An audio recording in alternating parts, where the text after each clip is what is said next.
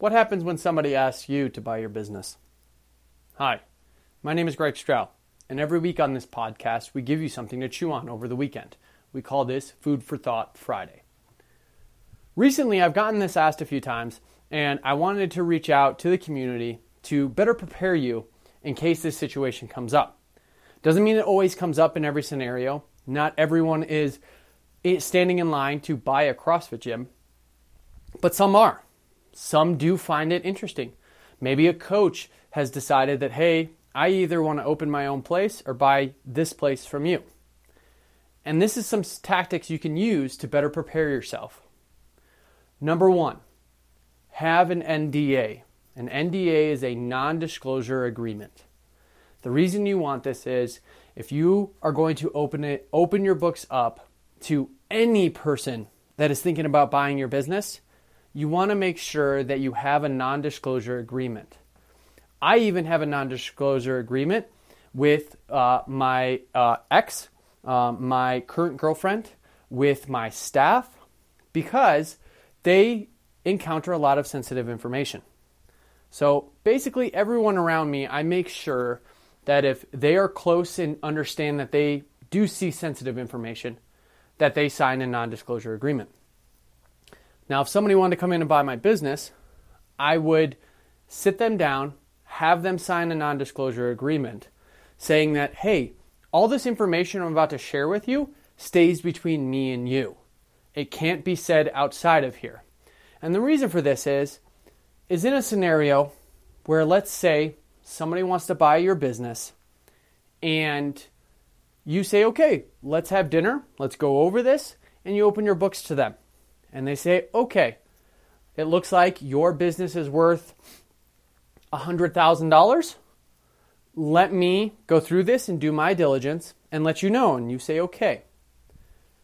And they walk away from that table without having a non disclosure. Now, let's say within 24 hours, they post on your Facebook page, hey, we're buying the gym. Can't wait to be the new owners of this gym. Now your members are kind of up in the air. They don't know what's going on. You haven't informed them about this. And the deal isn't, isn't settled yet. So anything could happen in between now and you both signing the dotted line and getting that check for the gym. We want to make sure that you're protected as much as possible. And you want to know, you want to protect yourself as much as possible. This is where that non disclosure comes into play. Now that your members are all in a fray, not knowing what's going on, this person comes back and says, Hey, a bunch of your members just left. So now I'm not going to pay you what I was going to pay you of 100,000. But now I'm actually only going to give you $10,000 for your business. Now you have a bunch of members that have left the gym, so you have less revenue coming in. And now somebody's offering you a deal that you're probably not going to take. I wouldn't take that. You just caused yourself a bunch of headache bunch of members gone, the deal wasn't done correctly, and you have a lot more problems under your hands. So now, if you had an NDA, non disclosure agreement, signed, they sit down, they go through this stuff, and let's say they do still decide to post on your Facebook page, hey, we are buying the business. That can actually hurt you if people do leave and cause you to lose revenue. From a, le- a legal standpoint, you could come at them because now they've caused you to have a financial uh, downturn due to something that wasn't legitimate yet. Um, you kind of have a little bit of a backbone.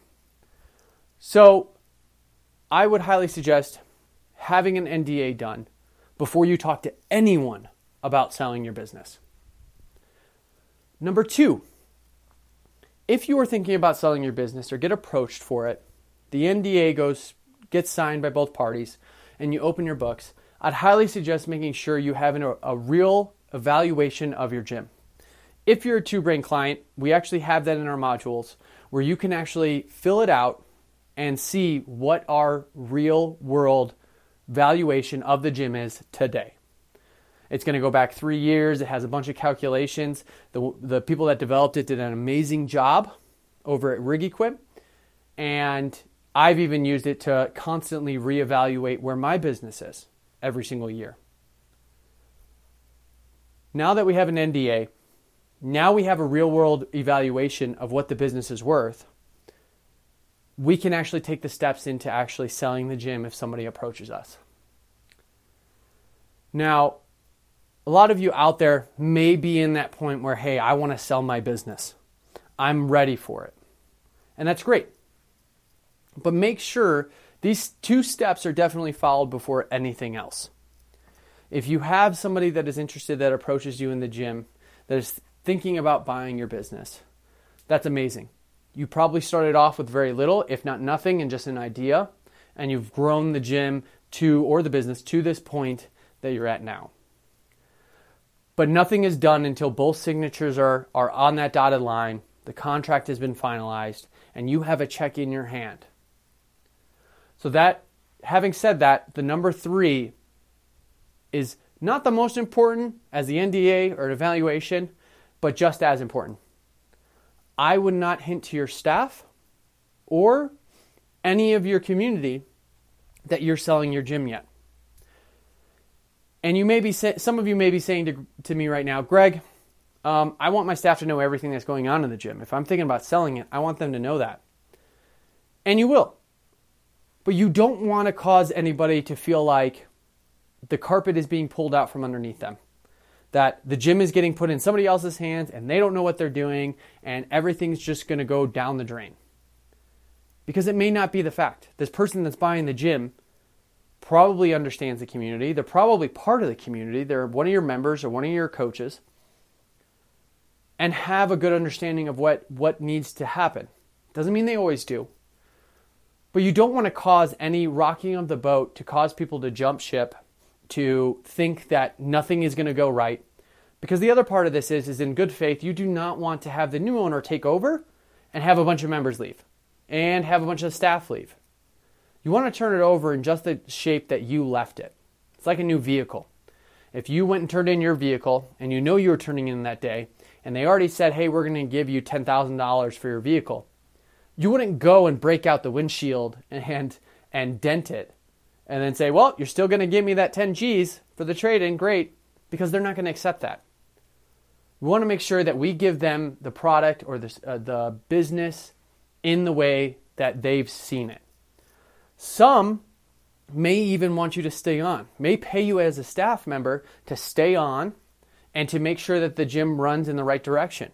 They may even structure the deal where you don't get the whole amount that they said they were going to buy the gym for until four years down the road, maybe.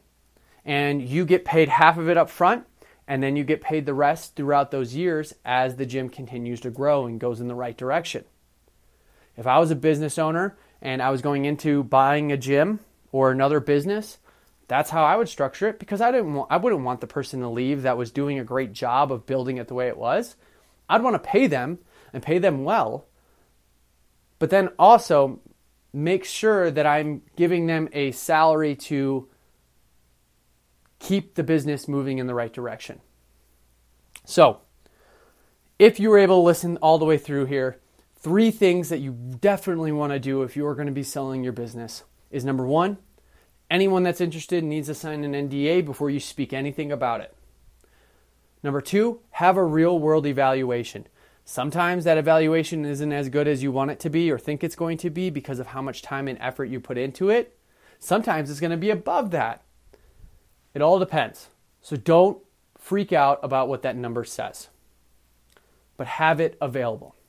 Number three, don't talk to your staff or your, or your members until the deal is done. Then explain to them the scenario of what's going on, how it's going to be going forward, and let them know how much you appreciated them and how well of a jo- job they have done.